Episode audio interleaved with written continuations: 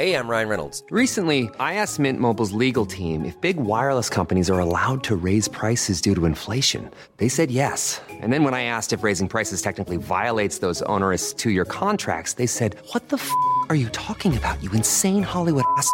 So to recap, we're cutting the price of Mint Unlimited from $30 a month to just $15 a month. Give it a try at mintmobile.com slash switch. $45 upfront for three months plus taxes and fees. Promo rate for new customers for limited time. Unlimited more than 40 gigabytes per month. Slows. Full terms at mintmobile.com.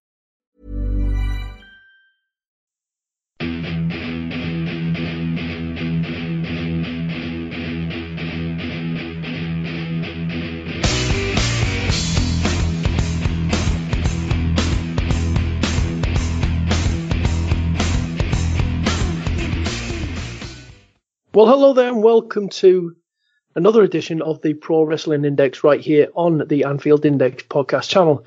I am your host, Andy Wales, joined as ever by my audio tag team partner, Mo Chatra. And Mo, Royal Rumble is a distant memory now. We are now firmly on the road to WrestleMania.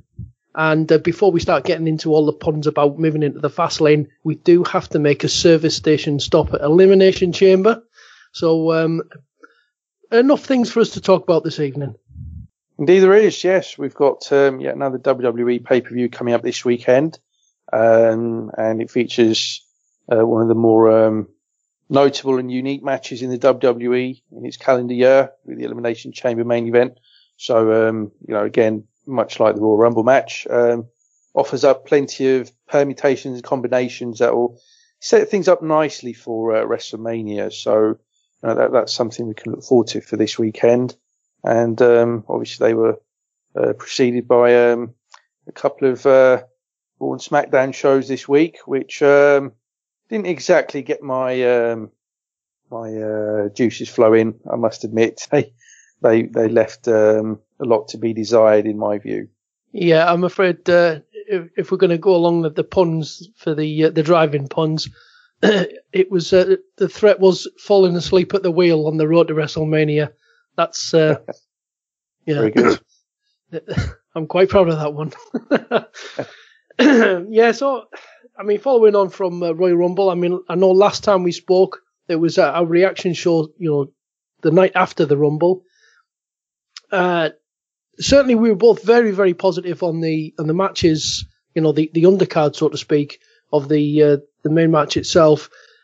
Uh, the Rumble, obviously, we had slightly different opinions on that, and I think it's fair to say that the the reaction from fans across the world has been rather mixed to the to the Rumble itself, and we we felt though that it was an important couple of weeks of uh, television ahead for WWE to really set the scene, you know, on on this road to WrestleMania, so to speak. We keep they, they keep ramming down our throats, and and it has been quite disappointed. I mean, to to start some things off though, I mean the, the next right night on Raw, it was a little sterile, but we did have the the long-awaited debut of uh, Samoa Joe. I think long-awaited is certainly uh, the right phrase. Uh, we as disappointed as we were that he was not in the Royal Rumble.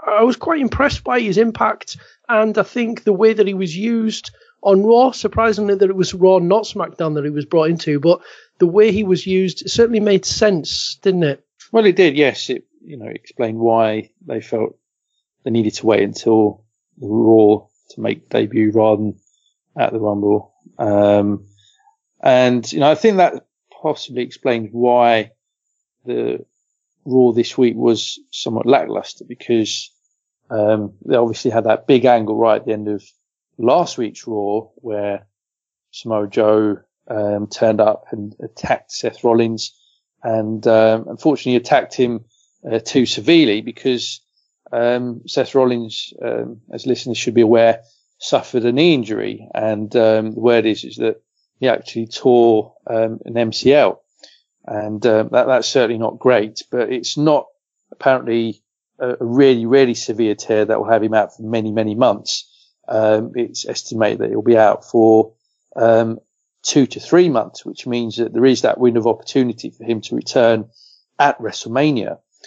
Um, however, that does mean that for the time being, he certainly won't be on TV. And uh, given that it was Joe's big debut on Raw last week.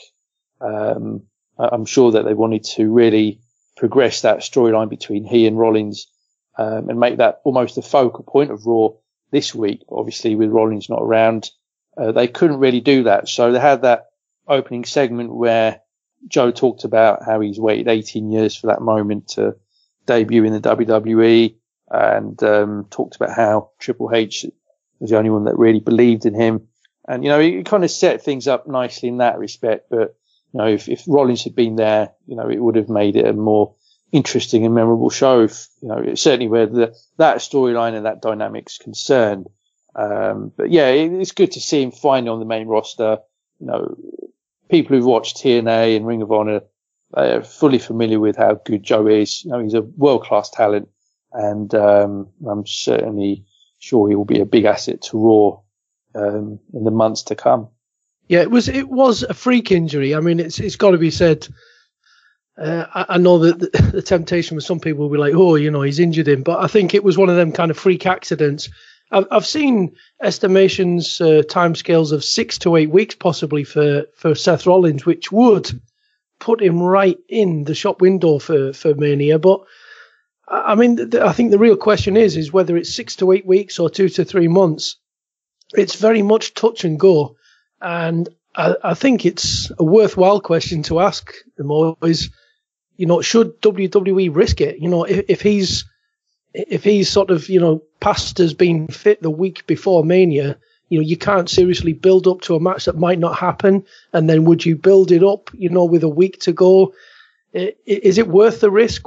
Is it better not to maybe just keep him back for for afterwards and, and build that maybe use that as a build up towards making it, you know, one of the biggest uh, fights on the SummerSlam card? Well, there's certainly that possibility, absolutely. Um, but um, you know, this is a storyline that WWE have been uh, building up to for a long time. Obviously, this match between Triple H and Seth Rollins for WrestleMania, and um, there might be the feeling that if they have to hold on for another few months, uh, perhaps the interest will be waning. Uh, it's certainly fair to say that Seth Rollins and the interest in him um, has not been as strong as it was when he was a heel.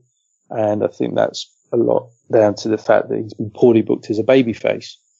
Um, but they perhaps felt that this storyline with Triple H was exactly what they needed to really reignite his career. Um, but I mean, even character aside, um, I thought that his work in the ring since he uh, returned from injury um, hadn't been at the levels that it was prior to his knee injury back in, I think it was November 2015. Um, so in terms of whether they'll rush him back for WrestleMania, I've got a feeling they will. Not so much because they want to, but because I think he will want to um, work WrestleMania. I mean, he was very, very disappointed to miss WrestleMania last year and to miss it two years on the trot, both times due to knee injuries. I think would be something that he'd find really difficult to deal with. So if there's any glim- glimmer of opportunity for him to work WrestleMania, I think he'll take it, even if he's at only 78%, um, in terms of that knee. And, um, you know, the WWE though is, is a company that in the past has put people out there long before they were ready to return. I mean, a famous example that you might remember is when Stone Cold Steve Austin broke his neck against Owen Hart back in, I think it was SummerSlam 97. And, um, the, uh, yeah, it was 97. And I think within three months he was back in the ring was Austin, um, well before he should have returned. And, um, you know, we had uh, numerous examples of WWE rushing people back to the ring uh, before they were ready. They're a lot more careful these days because they've had so many lawsuits of people suing them for um, injuries or um, brain issues with repeated concussions and things like that. So um, they're certainly more cautious than they used to be. But yeah, they, they, um, definitely sorry, more they, they definitely are more cautious than they used to be, and that makes me wonder. That that you know that really does make me wonder whether or not they'll they'll think is it worth taking that li- that risk that will be really will be touch and go, you know, as as it could be used really to to give them Instead, give him another month off. Instead, fully heal, fully recover, uh, and really formulate a strong build to make Triple H and, and Rollins, you know, the main event at SummerSlam. I, I understand obviously Rollins will want to be to be there at Mania, but you know, is is it really worth the risk? I think that that's that's the real thing, isn't it? Well, it is. That's right. Um, you know, the, the clear risk is that the knee injury is worse. I mean, because it's WrestleMania, they won't want to go easy. They want to put on a memorable match, and you know that will certainly heighten the risk of uh, making that injury even more severe. And you know, never mind SummerSlam, he could be out even longer. You know, possibly even into 2018. Um, so that's the risk that they run.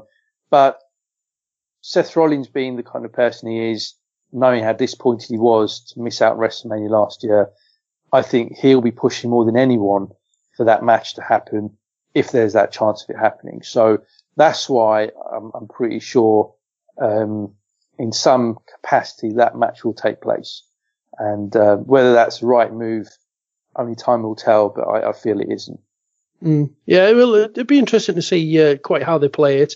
Uh, something else on Raw was, you know, Brock Lesnar put the challenge out to uh, to Goldberg for them to have uh, one final match at WrestleMania and and we've now had Goldberg accept that challenge. So I think we were expecting that, or fully expecting that, really. Um, Goldberg and Lesnar at Mania. Now, obviously, since then as well, we've had the announcement that Goldberg will be taking on uh, Kevin Owens for the Universal title at Fastlane. So, do, do you think that we could be looking at Goldberg Lesnar for the title at WrestleMania, or do, or do you think there's there's there's something else to be played here by uh, by WWE.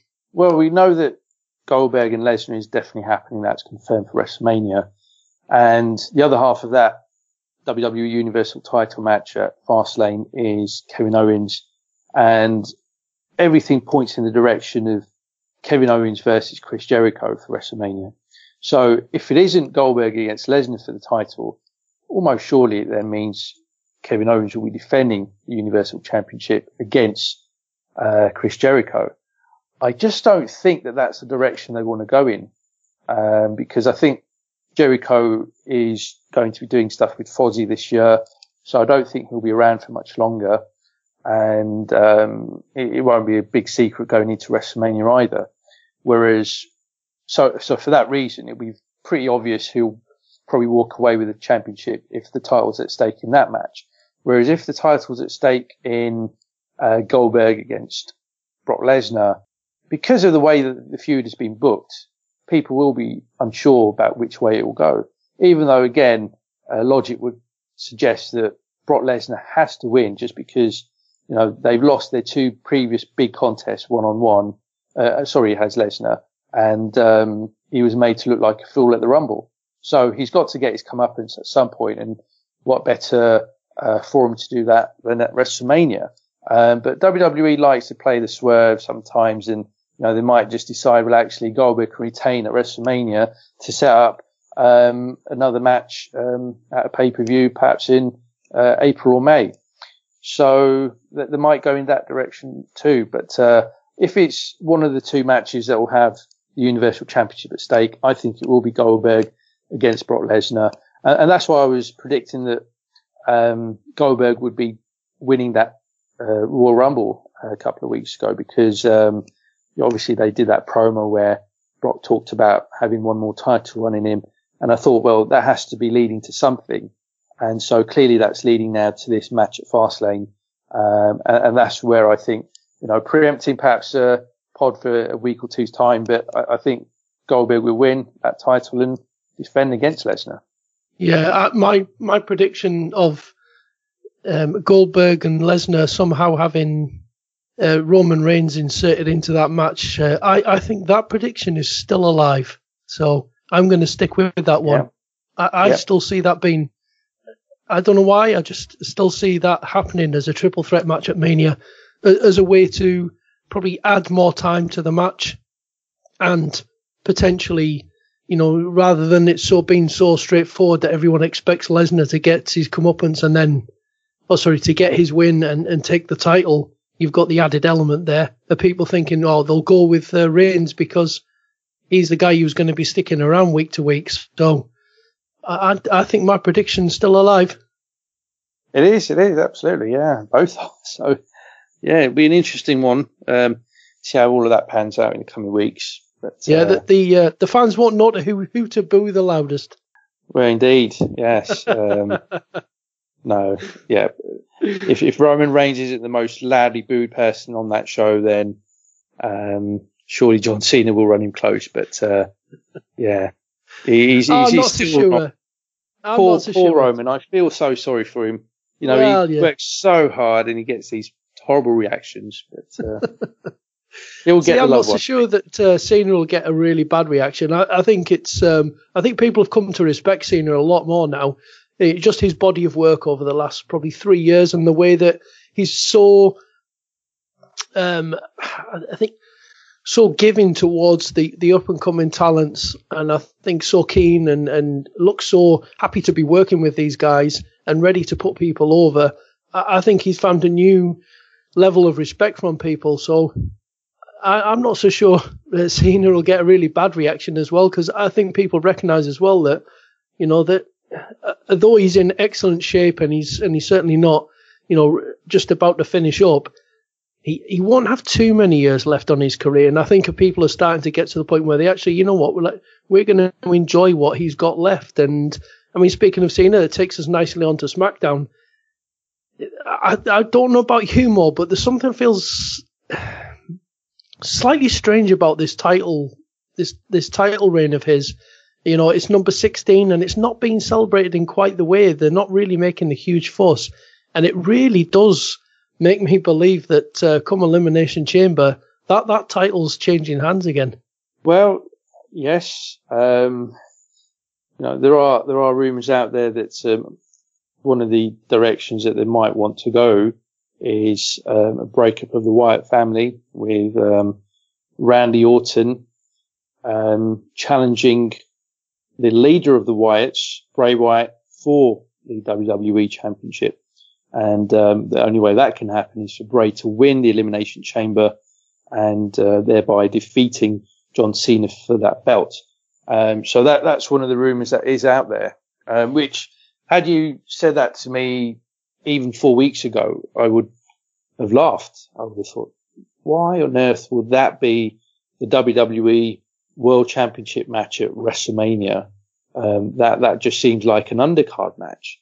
Um, but you know, clearly with Randy Orton winning the Rumble, um, he will be contesting for that belt. And, um, you know, given the, the storyline that's been developing between Bray and Randy Orton in the last few months, um, you know, a bit like that friendship between Orton, uh, sorry, between um, Jericho and Kevin Owens on the Raw brand, uh, we could see a breakup very, very soon, uh, leading into, um, a bitter enemies, um, kind of rivalry, uh, that will be concluded at WrestleMania. So that's certainly one possibility. And I agree. I, I think that, um, you know, that, that, that's a distinct possibility that, um, John Cena will drop the title because if he doesn't, then, you know, we'll be treated to, uh, Cena versus Orton part 2468. And, and we just got that, you know, this past week on SmackDown.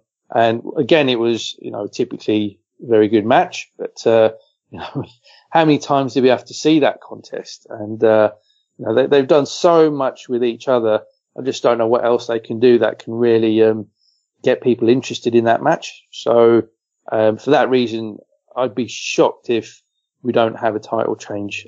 but, uh, you know, again, we'll, we'll come on to that a bit later on when we preview Elimination Yeah. I mean, I've I've got to say, look, any any version of um, of Cena and Orton at WrestleMania, whether it's a triple threat, four way, whatever, however they want to do it, you know, if that is in the plans, I've just got no interest in seeing it because, like you said, we've seen it so many times. And yes, they do work well together, but it's not new, it's not fresh, it's not exciting. And that's a big thing for me. WrestleMania is that, you know, your annual showpiece. It should be the most exciting event of the year. You know, the the one that you everybody looks forward to. You know, the big match that you really want to see. And and it's not. I don't think anyone really wants to see that. And the fact that it's just been on television probably indicates that we won't be seeing it. But it's Well, um, right. it is a possibility, unfortunately. And I mean, I mean, speaking of television and SmackDown, I mean, let's let's face it, the the the past couple of weeks of SmackDown have been less than less than enthralling, really. The, there's there's just not really too much happening. It, it feels as though we're just kind of stalling for time, um, and a couple of hours of filler until we actually get past Elimination Chamber and Fastlane and start really working towards Mania. It uh, does it feel like that for you Mo?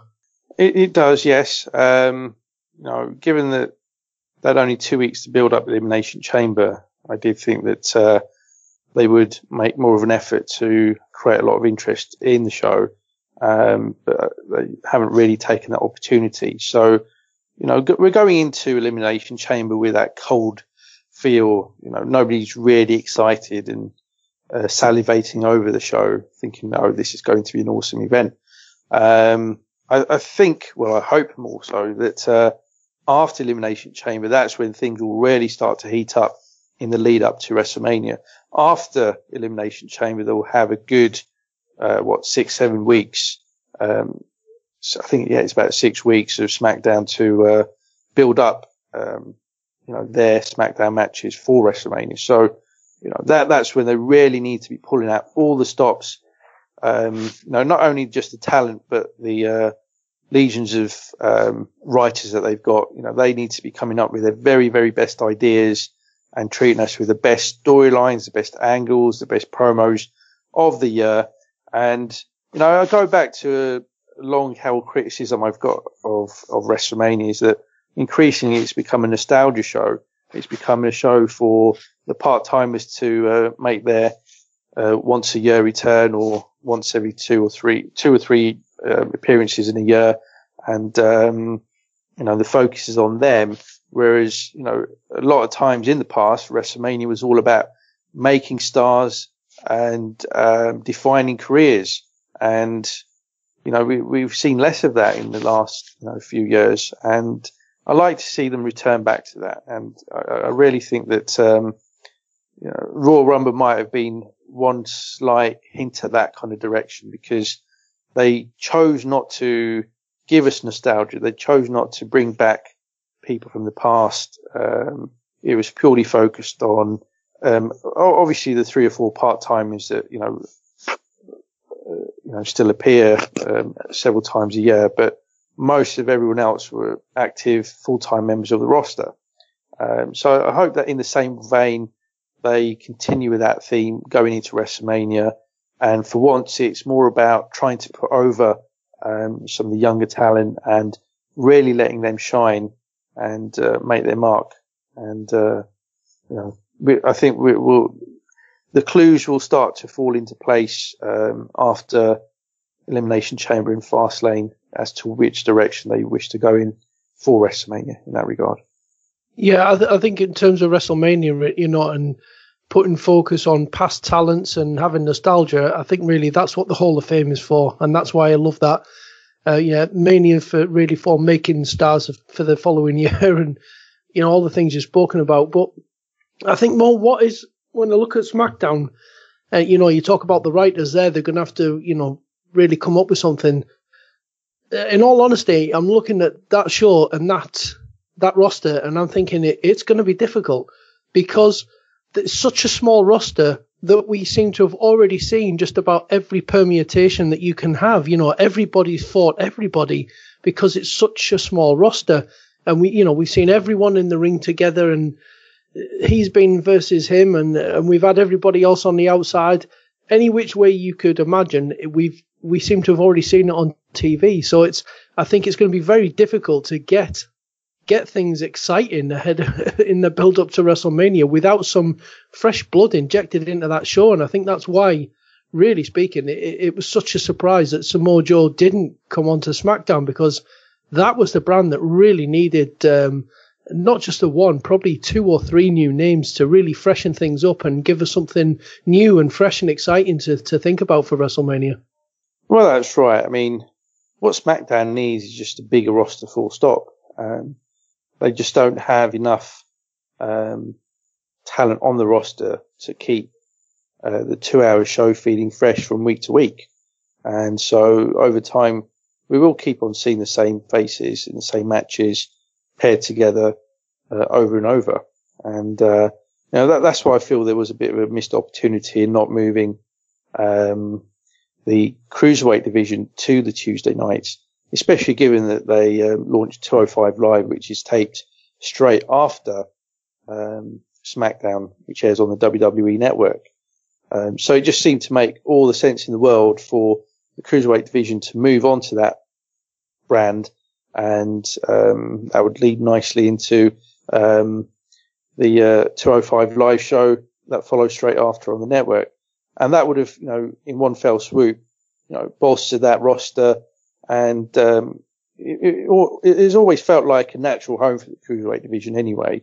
And I think increasingly it feels like it was a mistake to move that um, roster of cruiserweights onto Raw, and that's evidenced by the fact that the cruiserweight matches on Raw have been getting less and less time um, in the last two or three weeks, and, and that's a sign that um, in the minute by minute ratings that the company gets um, from Nielsen, um, the cruiserweight matches are not you know, drawing particularly well. They're actually losing viewers when these matches are on which is why they're only keeping them to about three, four, five minutes now. And, um, you know, it, it, it, goes back to one of my earlier points from a few months ago that the viewer that watches Raw is a more casual type of viewer that's more interested in characters and large and life characters, um, and personalities, whereas those that traditionally watch SmackDown albeit a lot of the same audience, but there's slightly more of that kind of hardcore audience that will watch, um, you know, week in, week out and also, um, places a bit more emphasis on the in-ring action. And, you know, that, that's what the cruiserweights excel at. You know, perhaps some of them lack in personality, but they make up for it in uh, what they can do, um, from bell to bell within the ring. So I hope that, that that's something that they can fix um, for after WrestleMania to move the cruiserweights to SmackDown, and um, that that will leave a gap on Raw, obviously, but uh, you know that that show is just doomed anyway because three hours is just far too long, and um, you know they could have a roster of 200 talent, but um, it, it, will still feel like a show that's um, one hour too long, and um, you know that, that that's just an inherent problem with that brand. Yeah, it certainly is. So um, let's move on to uh, to Elimination Chamber then. I mean, we'll just quickly run through the card. Um, right at the bottom of the card, I see Luke Harper versus Randy Orton, the guy who's going to be um, headlining WrestleMania. Well, that's right. Yes. Um, so obviously Luke Harper has split away from the Wyatts. Um, clearly didn't like um, preferential treatment he felt Randy Orton was getting from Bray, and uh, you know that I, I, think that that will actually be a pretty good match. Um, Luke Harper's a very underrated talent. He's he's a very very good worker, and um, you know Randy Orton with the right opponent can have a really good match too. So I just don't see how this can be a bad match um, unless there's perhaps too much focus on storyline and um, trying to sow the seeds for WrestleMania if it's Bray um, to face uh, Randy um, at WrestleMania. Um, but uh, if, if if he's out of the picture and he's not involved, and if it's just a straight wrestling match, then I think it'd be a really good one. And you, you really can't see Randy Orton losing it, um, you know, just weeks before WrestleMania. So um, it, will be a fine match. It won't be anything particularly special, um, but uh, it, will just help to uh, you know, certainly keep Randy strong in the in the lead up to Mania. Yeah, I'm inclined to agree, and certainly on Luke Harper, yes, he is. I think he is a very good worker. He's an underrated speaker as well. Uh, a character I like, and I think the the kind of missed a trick not using a bit more and do more with him. So perhaps uh, SmackDown will look at that one. Uh, next up is a match that um, I can't wait for. I'm absolutely chomping at the bit, really, really, really excited. Um, as you could probably tell, Apollo Crews and Kalisto versus Dolph Ziggler. Yay! well, you sound like you can't contain your excitement, Andy. Um, yeah, th- this is, um, yeah, th- this is just pure time filler, isn't it? Um, I mean, Apollo beat Dolph in a minute on SmackDown. Um, it was a nothing match. The Dolph Ziggler heel turn is just a complete flop. Um, and that, that's really, really bad news for Dolph because, you know, fans really weren't caring too much for him as a face. I mean, there, there were the odd SmackDown shows where he was getting a very good reaction, but I think that was more because of the opponent, uh, notably someone like The Miz, who, because he's such a good heel, um, anyone would cheer whoever he's facing. Um, but yeah, since he turned heel, his career's gone from bad to worse, uh, and that's a bad sign. Um, Apollo Crews just hasn't caught on with the audience. Fans just don't care about him. They just struggle to connect with him. You know, there's just something missing there. He's, he's a good talent, very athletic and everything. Um, but the personality doesn't really shine through on TV. So they need to look at what they can do to adjust his character to help make him connect. Um, and, and Kalisto, you know, he, will work his, you know, um, impressive high spots into the match. I don't think it'll be a bad match. I don't think it'll be a great match. It'll be a good match. Uh, yeah. But that's it'll be a it. bathroom break. Well, yeah, yeah. I don't think anybody will really care who wins or who loses it. It will No. just be there to uh, fill the time, pad out the show. I've got to say, I, I expect that match to be the one that goes on before the main event, as uh, as the opportunity for people to uh, to go off and get refreshments, go to the toilet, get themselves set for the main event. Uh, and yeah, um, the heel turn of Dolph Ziggler should have happened months ago when there was still some interest in him. Then it would have had some effect. It, just like the heel, t- the uh, the babyface turn of Seth Rollins, they delayed too long. They missed the opportunity, and when they actually pulled the trigger, it was too late. But you know, uh, and as for Apollo Crews, I I said from the very beginning he was not ready to move up. He's a great worker. He's you know he's got he's so athletic. He's got so much talent that you know that he's likable, but he doesn't really know how to really get that across to the audience yet. And I think he needed to stay in NXT, really work on that, develop that. And what they could have had then was a star in NXT who was then ready to be moved up. But they they went way too, way too early, uh, and they've got nothing from it. And I and I think it's just hurt Apollo Crews and, and probably uh, you know for the long term, you know, permanently scarred his character, which is, which is a real shame. But anyway, uh, next one up, Mickie Mickie James against uh, Becky Lynch. Uh, I'd expect this to be a pretty good match, actually. Yes, so do I. Um, I thought Mickie did really well um, when she fought um, NXT Takeover a couple of months ago, and um, you know she's still clearly got um, mileage in her. I mean, she's 37, going 38, um, but looks great uh, for her age, and uh, you know is is a good worker. Uh, Becky Lynch um, is someone I also rate, and uh, you know they're, they're just having a, a straight up singles match. Um, Mickie's obviously uh, coming as a heel um, in the last few weeks, and uh, has been a thorn in Becky's side. But um, you know they've got a decent storyline going, and nothing special, but it's a nice little thing to keep them ticking over. Um, Mickie's in the company to um, help the younger talent get over and put them over and help to improve them in the ring as well. Um, so I'd be surprised if Mickie wins this, especially given um, the champion's a heel, um, which a match we'll come on to. Um, so, you know, it makes sense for Becky to win this and then to perhaps um, go on to uh, face the uh, the winner of uh, the Women's SmackDown uh, Championship contest. Uh, I- but yeah, I- I, I think it'll be a good one. I'm, I'm going to disagree. I think Mickie James will win this one. I think they'll have a go over and just uh, extend this feud just that little bit longer so they can continue working elsewhere and keep Becky away from the title for a little bit longer. I think before she comes back to uh, challenge for the title, I think she just needs that little break away from it because I think people uh, saw a lot of it. you know, we keep saying the same thing. So, yeah, I, I see Mickie James going over on that one. Um, as for the, the the actual women's title match uh, that you mentioned, yeah, Alexa Bliss taking on Naomi. Uh, obviously, interesting to see Naomi back in there. She's athletic, she's a decent worker, but I really don't see her winning the title here. No, neither do I. Um, you know, they've been giving her a push. Uh, the push came out of nowhere, really. She got a surprise win um, two or three weeks ago, and um, you know they've been keeping her strong since then. And um, I'm, I'm quite a fan of her actually. I, I like her act and uh, the dancing and the uh, glow in the dark hair and everything.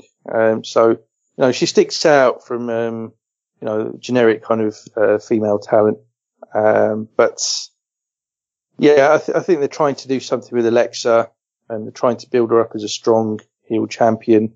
And, um, you know, for that reason, I'd be surprised to see her lose. Um, I mean, thinking ahead to WrestleMania though, um, they need to have this championship defended on the card in some way, shape or form. So, um, you know, it, it, might well be that, um, they try and give an angle to this contest such that the feud is still kept strong and there's still something to go with it um, beyond this show. So uh, I think it might even lead into a fatal four way between Alexa, Naomi, Becky, and Mickie. Um, you know, at WrestleMania. So that that's one possibility too. Uh, but yeah, I agree. I think Alexa has to retain. Yeah, uh, it is a possibility. Interesting to see how they do move forward. Um, the SmackDown tag team titles are on the line, and oh, I'm, I, this is a match that I just think is going to be um, carnage uh, for the most part. American Alpha against Heath Slater and Rhino, who uh, are broken up, but now they're back together. Appears uh, Breezango, the Usos, the Ascension, uh, and the Vaudevillains. Um, I, I don't have high hopes for this.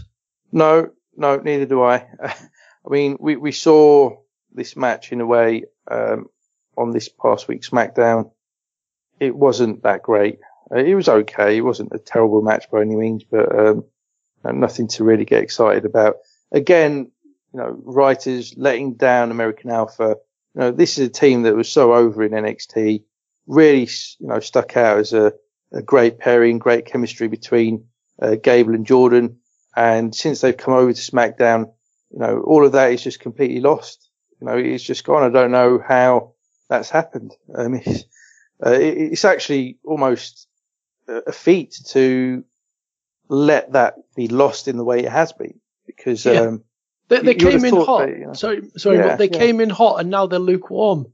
And, and that's right, yeah. It, you know, it, it's storylines, it's writing. I think it's also when you look at that roster, you know, realistically, who do they, to, who do they have to go in there and, and fight against.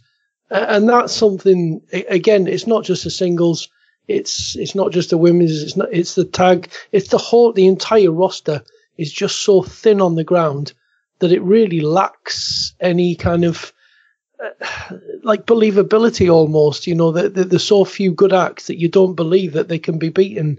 They're being put against teams that you've been conditioned to to expect them to lose week after week after week. So how can you believe that could, they can possibly be in jeopardy against a team that gets gets beaten week on week on television? Well, that's right. I mean, part of the um, thing with any strong babyface tag team is is all about the chase um, of you know trying to win those tag team titles and having a strong heel um, as your or pair of heels as your dance partners. And you know, we saw that they had that on NXT with the revival and others. Whereas over here, you're right, absolutely right. They haven't got that. I mean, Slater and Rhino are just a makeshift pairing and come across like that. Um, and they could be disposed of and disbanded at any time. Uh, Breezango are just a complete comedy act. Again, a makeshift pairing of two individuals that, um, you know, creative would otherwise have nothing for. Um, the Ascension have been a comedy act ever since they debuted and nobody takes them seriously despite their win on SmackDown this week. And the Vaudevillains are not that dissimilar. Again, they never really get any notable victories and, um, just have this, um, kind of restrictive gimmick, um, and character to them, which, uh, doesn't lend itself well to, um, you know, kind of these kind of dominating heel champions. So, um, really the, the point I'm getting at is until the revival turn up on SmackDown, um, unfortunately American Alpha will never quite hit the heights that they did on NXT. Yeah, it's uh, it's a sad thing, but God, it's so so true.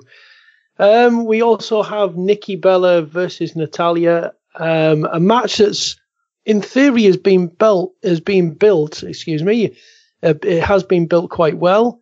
Um, I just don't feel it. I, I just I, I, lack the interest in this match. I mean, it's it's essentially a match that is promoting uh, Total Divas and Total Bellas and whatever other TV shows outside.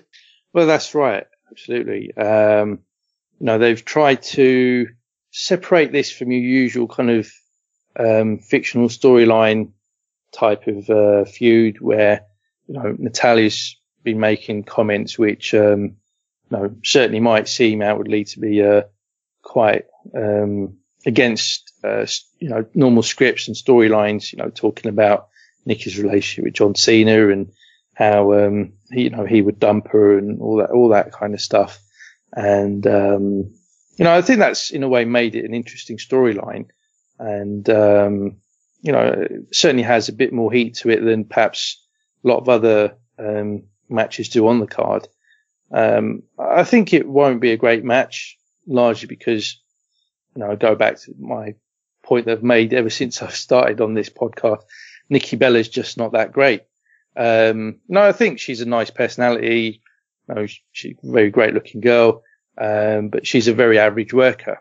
And, uh, you know, there's only you know, she's got a certain ceiling in terms of how good she, you can have a match with her. And, uh, Natalya's a, a, good worker in her own right, but, um, you know, I, I, just don't see any great match out of this. I think this will be more of a storyline type match where, you know, there'll be more of a focus on what they're saying to each other in all the, um, trash talking in the ring. Um, and on top of that, um, there's a lot of talk at the moment that Nikki Bella might be, um, possibly taking a bit of a break or me- moving into a part-time schedule after WrestleMania because apparently, um, you know, obviously had this very serious neck injury and, um, you know, she, she's struggling at the moment because of the after effects of, uh, the operation and that injury. And, uh, apparently she has, um, occasionally some loss of feeling, I think, on the left side. So, um, that, that's certainly not good. And, um, you know, for that no. reason, I, I, I think Natalya could could end up winning the contest. Yeah, no, that's it's definitely not a good sign. I mean, that's that's almost reminiscent of Edge. You know, he was talking about having these uh, pins and needles in his fingers and his arms running up to towards the end of his career. So, I mean, there has mm. been a, a rumor more that uh, at WrestleMania it could well be John Cena and Nikki Bella in a mixed tag team match against the Miz and Maryse uh, as a way of of Nikki Bella actually ending her career, that's going to be her sign off match. And, and will culminate in uh, John Cena popping the question. There's a, there's another rumor for you. that's right. Yeah, that talk is doing the rounds. Um, so, um, you know, it could well be that, uh, Maryse ends up playing a part in this contest that costs Nikki a victory. And, um, you know, that will then lead to Nikki and, um, Maryse going at it on SmackDown, which then brings Miz and John Cena into the equation. And um, that leads nicely into uh, WrestleMania. Um, it'd be a waste of Cena in a way, wouldn't it? You know, given all the talk there was about uh, Cena against The Undertaker, uh, for him to then be almost lost in the shuffle in a meaningless uh, mixed match like that. Um, obviously, they'll try and play off the Total Divas thing, as you say, and Total Bellas, but um, you know, it, you know, John Cena is one of the all-time greats in the WWE, and I just don't think that you know he he, he deserves better than that for WrestleMania. Um, yeah, a, a mixed tag a, match with a mid carder. It's not. Um, mm. it, yeah, it's it, well. I mean, the other thing being as well that obviously everybody's hearing this rumor that uh, Cena could pop the question. So um, it kind of uh, spoils the element of surprise, doesn't it?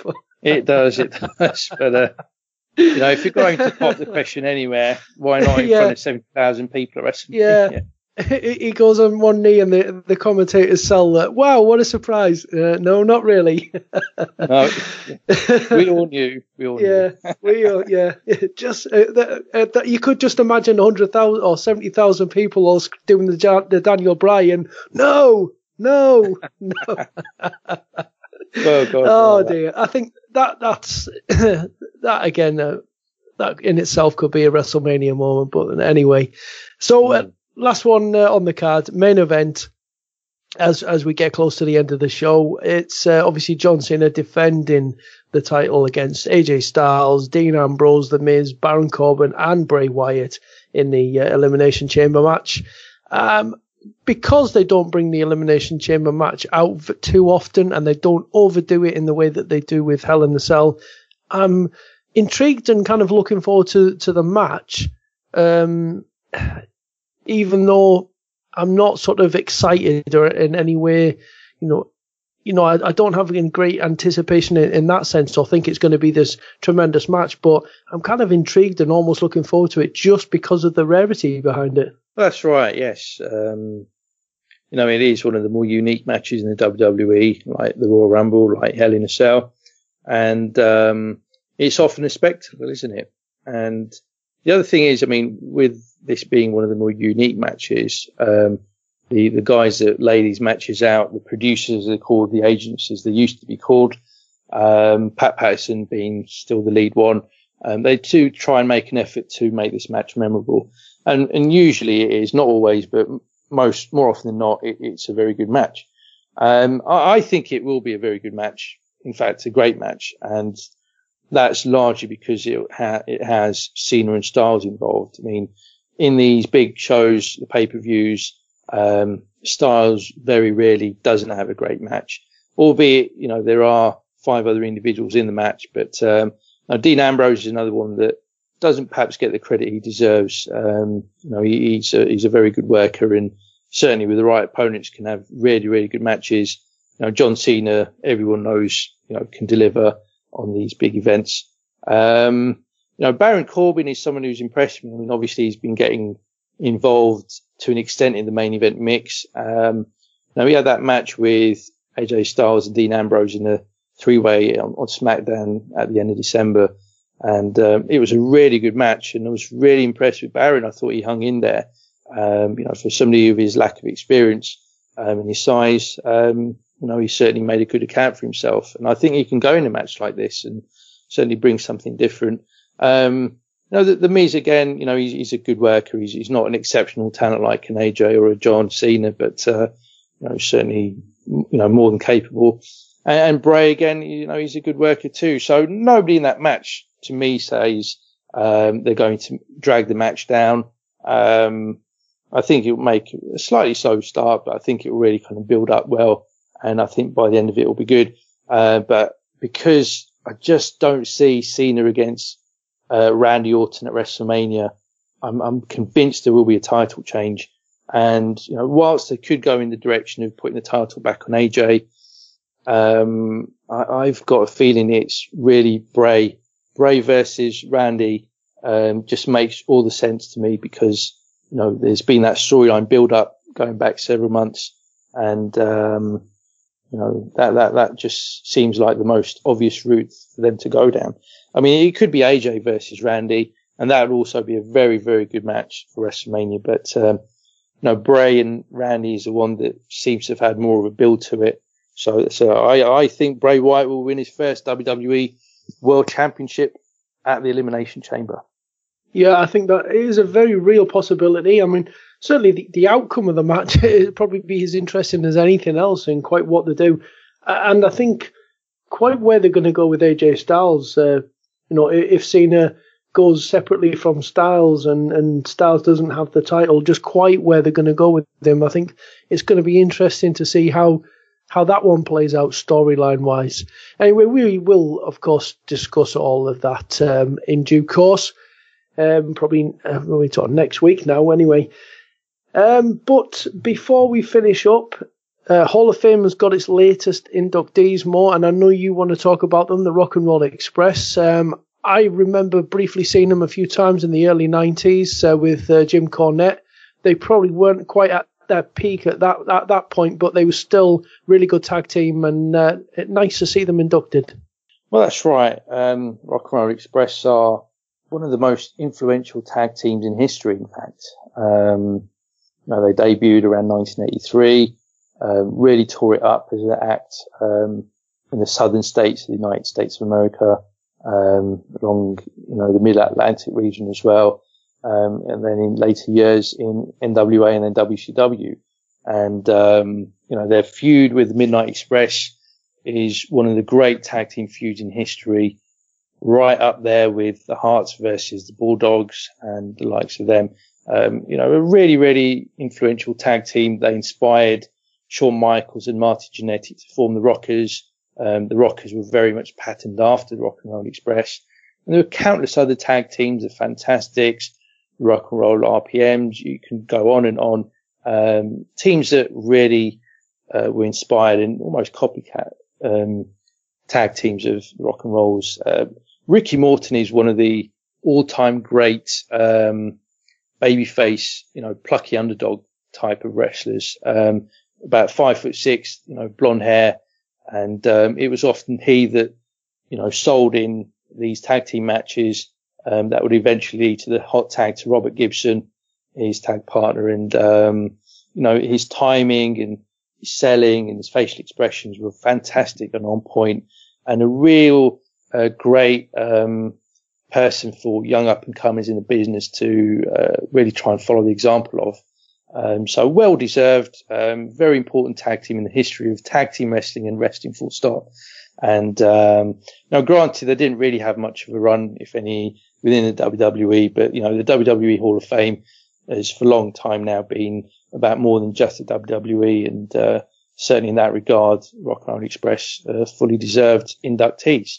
Yeah, absolutely. I mean, obviously, uh, anyone listening out there, if you have access to the WWE network and you want to look, uh, take more of a look at Rock and Roll Express, there will be plenty uh, of opportunity on there. They they certainly put themselves around, and, and like Mo said, you know, they they, they were an inf- influential team and a very very good one, and probably underrated really uh, to to many modern day fans.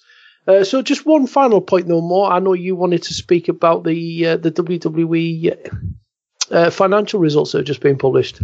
That's right. Yes. So um, they've just announced their uh, 2016 year-end financial results, and um, they've uh, achieved record revenues. Um, just um, 729 million. And, uh, that's, you know, to put it into context, um, I think higher revenue than all but about two football clubs in the world. I think it's only perhaps Man United and Real Madrid, um, that can say they've, um, come close or exceeded that number. So that gives you the context of how much money the WWE makes. Um, despite the fact that their pay-per-view business, the traditional pay-per-view business is, is pretty much um, dwindled down into nothing because all of their um, so-called pay-per-views are now um, part of the WWE network. Um, their their profit for the year though was only 34 million, which is actually um, lower than it had been for several years prior to the network launching. Um, so that kind of shows just how much money they're still investing into the network with trying to establish it, trying to spend money on all the vast collection of old tape libraries they've got, and also to produce original content as well. Um, but um, in terms of the WWE's financial health, you know that that's certainly a very strong indicator, um, and, and, it goes back to one of the points that we've discussed on this pod on numerous occasions that whilst the WWE makes this kind of money, there's really no incentive for them to mix things up creatively. I mean, we've often um, you know, we've praised them when, you know, they've obviously put on very good shows or good angles or storylines, but, um, you know, there's certain inherent problems, aren't there, with, um, how they book things and how they present things, you know, which we've gone on about at length on the Pro Wrestling Index. Um, but, you know, the, the, the clear message in all of this is, well, when the money is so good, when the revenues are so high, why, you know, the, the view is, well, if it ain't broke, don't fix it. And, um, you know, that, that's a challenge that we as, um, somewhat frustrated fans from time to time have that, you know, when they're making that kind of money, then, uh, you know, it's difficult to argue that they, they need to, uh, radically change what they do. So whilst the money's that high and the revenues are so good, um, I, I, think we'll be stuck with more three hour Raws and, uh, you know, all the other things that's, you know, slightly frustrate or annoy us. Oh, joy. Oh, joy. Uh, yeah, I mean, I mean, it's not to say everything they do is bad. Obviously not. They, they do a great job with so much stuff. Um, you know, you look at the CWC, the UK Championship, you know, on the whole NXT, the, the, the role that it serves is great. They put on some fantastic shows there. Uh, SmackDown has improved, even though it is becoming tougher to watch because we're just it's it's been recirculated so often that we spoke about tonight. Uh, and Raw really suffers from that, you know, that extra hour. It's too long. But you know, on the whole, WWE do put out a hell of a lot of good stuff. Uh, and but yes, we, we, we do have our frustrations, but uh, you know, us wrestling fans, much like uh, sports fans, full stop, we do like a bit of a moan. Let's let's face it. Uh, but Moby, before we uh, before we disappear for uh, for another show, uh, is there anything you would like to plug to the listeners? Um, it's just a quick mention for um, the the family of Paige, um, WWE's Paige. Remember her? Um, so her, her family is, is the famous Knight wrestling family based out of Norwich. And, um, you know, they made a big, big announcement this week in that, um, The Rock, um, the great one, um, is producing a movie about the Knight family. Um, so this came completely out of the blue for me. Um, when I read it just the other day on social media. Uh, but you know, the Knight family, Paige's brothers, um, Roy and Zach.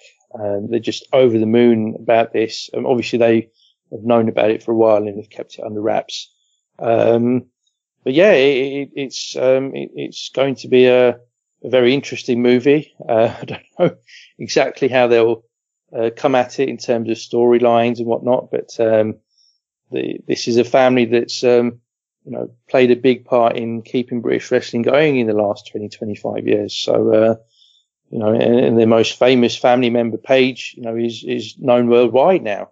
Oh, so the fact that um, a movie is being produced about this family that, you know, um, you know, it, it lives in a very uh, modest way in, in Norwich, um, know, is quite amazing, really. And, uh, really looking forward to seeing that. So, I mean, it, it won't be out anytime soon. It's, it's, um, Stephen Merchant, who, um, you know, most listeners should be uh, aware of is going to be um, producing and possibly directing the show, the, the movie as well. Um, but you know that that's something that when it comes out next year or the year after will certainly be worth the watch. So keep an eye out for that. Mm, yeah, it could be interesting. I mean, I do remember seeing Paige and the family on a documentary on I think it was on Channel Four before she actually joined W, just before she joined WWE. So, so yeah, it, it could certainly be an interesting one. Anyway, that uh, wraps up uh, this week's uh, edition of the Pro Wrestling Index here on the Anfield Index podcast channel. Uh, don't forget you can keep in touch with us uh, on Twitter at PW underscore index. Uh, as always, I want to thank Mo Chasha for joining me, and we want to thank all of you, the listeners, for hitting that download button and staying with us. But until next week, from me, Andy Wales, it's bye bye now.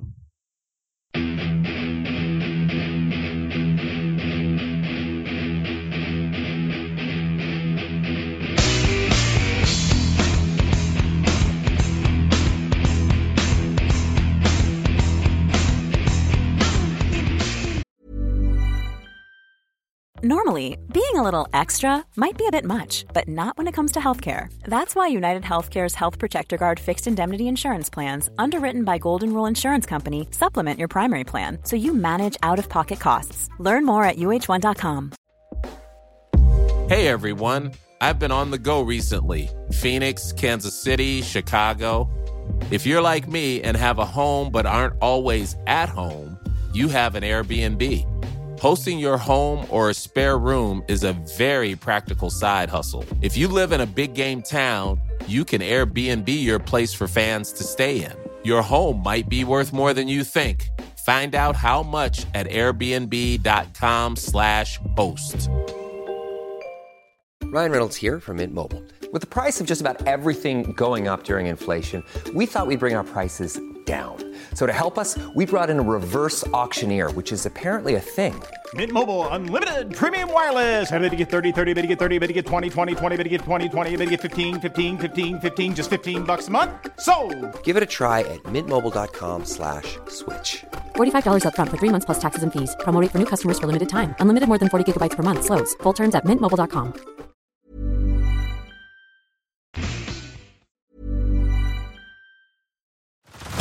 Head over to Hulu this March, where our new shows and movies will keep you streaming all month long. Catch the acclaimed movie All of Us Strangers, starring Paul Mescal and Andrew Scott. Stream the new Hulu original limited series We Were the Lucky Ones with Joey King and Logan Lerman. And don't forget about Grey's Anatomy. Every Grey's episode ever is now streaming on Hulu. So, what are you waiting for? Go stream something new on Hulu.